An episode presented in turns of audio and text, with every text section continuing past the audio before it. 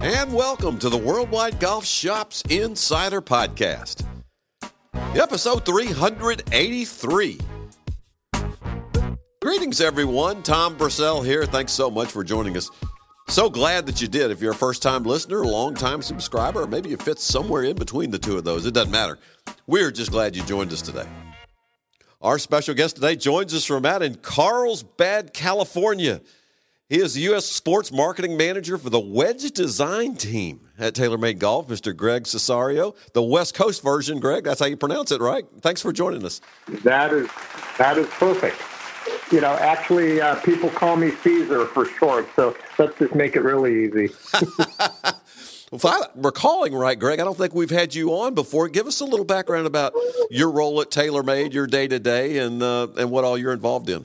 Oh my gosh, uh, do we have a couple hours? Um, no, it's uh, you know I've I've been at TaylorMade for uh, just about 13 years. Um, I came on board. I was previously at Titleist for about 14 years before that. So I've been around this in- industry for quite some time. Um, tried to chase this wonderful game out of college. I played at Arizona State on the team and uh, had a, a, nice little professional career for about six to seven years. Uh, was fortunate to get my tour card uh, for a year, so that was a, a great experience. Realizing that um, I'm not putting food on the table very often, so uh, it was time to move into the other side of the business. Uh, I grew up with a father who was actually a Hall of Fame club maker and club designer, Mario Cesario, and uh, so he he started uh, teaching me about club making, club design when I was about 14, 15 years old, and uh, he put a wedge in my hand um, early in my in my life, and uh, said, if you wanted to play differently through the turf, you have to learn how to shape the club differently, and you have to understand how you know the club interacts with the turf. So that was kind of my early experience on uh, wedge grinding way back when, but um, you know, fast forward to my time at TaylorMade, uh, came on board in 09 here, and I was hired to run our Kingdom test facility for a couple years. Uh, so that was a nice introduction to the company. Uh, you know, I have a strong fitting background, and that was a, a great way for me to kind of get plugged in uh, and shedding uh, my former company's uh, image in different ways. As, as you know, when you change companies, uh, you know, you, you carry some some baggage, some good, some not so good. but uh, and then they moved me into uh, U.S. sports marketing here uh, after a couple years, and that is the division at TaylorMade that is responsible for managing all of our club professionals in the country. Um, I specifically have half the country, so I look after our best uh, club pros uh, like Michael Blocks of the world and Ryan Vermeer, and uh, you know the guys that sell our product, play great golf, and are true ambassadors of our brand. Um, but you know, speeding it up a little bit, uh, I sat down with David Abeles, our CEO, about five or six years ago, who actually hired me here to TaylorMade along with Mark King. Um, and he knew my product background. He knew my influence from my father and my playing and my fitting time. And he says, we, We'd love to have you more involved in product. And there was an opportunity on the wedge side of things to come in and basically take over our wedge design from a shaping, understanding the bounces, understanding feel, fitting, performance, kind of wrap my arms around you know some of the R&D guys in here and, and bring something to the table that really didn't quite exist at TaylorMade. And uh, it's just been a, a marriage made in heaven with getting me plugged into the wedge team. And uh, really, MG3 was my first wedge design um, that I'm responsible for. And that pretty much changed our, our world in the wedge business and really put us into the conversation uh, that you know we always had good solid wedges in the company, but they weren't they weren't part you know of I would say our, our leadership out on the PGA Tour, and we needed to really kind of start working that angle downward into our product design and development. And uh, so that's what I do now. yeah. Well, we're going to talk about MG4, but boy, what a what a full resume that is. That's that's a quite a life up till now. And you know, back when your father put that wedge in your hand and said, you know, different ways to shape through the turf and, and whatnot. I mean, back then it was one wedge, and now it's a now it's like a, a family of the of the of the short clubs in your bag. But take us back to original before your time, original milled grind, and, and where where it's come from here, and then we'll jump into MG4. Yeah, so you know the evolution of milled grind really has taken on quite a different um, perspective, so to speak, in in our in our development and where we came from with wedges. Basically, you know, milled grind one was a beautiful shaped wedge. Um, it had a you know fairly aggressive groove design to it, but it really created a franchise, and that's the most important thing. Where we didn't really have a franchise of wedges. We we changed the names, we changed designs every two to three years. We were XFT design. We were um, we were ATV design. We were EFT with interchangeable faces. We were kind of you know shooting from the hips with a lot of cool technologies, but really you know in the marketplace you need to have a franchise that stands on its own, and uh, we realized that. So introduced Milled Grind One. You had the Milled Grind story where you had completely consistent sole shapes and face shapes based off of the milling process. That was really what we were going to create this baseline off of. Um, and then we introduced Milled Grind 2 two years later. Uh, some shape changes happened. I wasn't quite plugged into the, the wedge part of uh, the business at that time. Um, but we introduced raw face and we introduced a etching, uh, laser etching process on the face that now really changed the world from us in regards to performance, uh, and that and that was related to spin performance, really from dry to wet conditions. Uh, it really nobody talked about wet spin conditions four to five years ago. You knew the effects of playing in, in water, but you really didn't have anything to combat it other than your techno or your technique as a player. And better players can control their spin, but no matter how good you are, you're going to lose dramatic amount of spin, and your launch angles are going to go up dramatically the minute that golf ball gets wet. And we play in wet conditions 70% of the time, even if you don't detect water, there's moisture down there, there's debris, there's a lot of things that add to the loss of spin uh, once that's introduced. So MG2 kind of put us on the map with a great spin story, and then bring forward the MG3 launch, and that was a more of a durability story, Tom.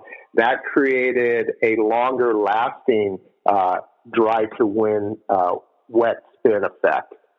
So we got about 50% more length of our spin rate uh, retention with the micro ribs that were on MG3.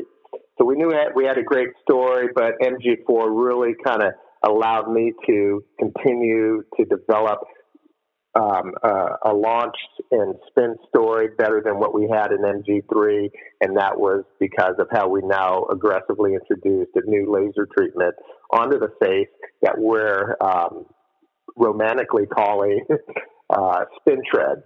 And spin treads act like the treads on a tire. That you know, the groove does about 60 to 70 percent of moisture removal, but it needs some help. And this face treatment increases your friction. It increases definitely your spin retention from dry to wet. And we picked up almost 20 to 30 percent more spin uh, when we went into wet conditions with this new aggressive laser treatment.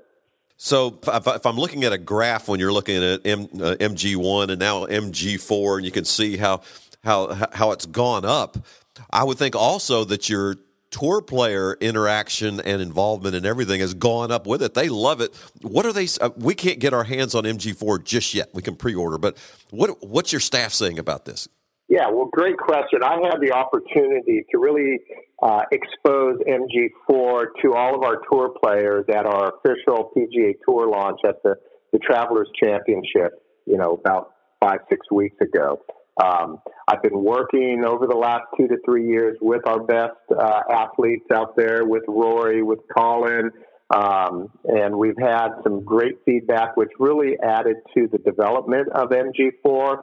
But once these guys got MG4 officially in their hands, uh, the acceptance of that wedge was nearly 100% the minute I showed them and brought out their specific uh, replacement or their gamers for uh, for the travelers.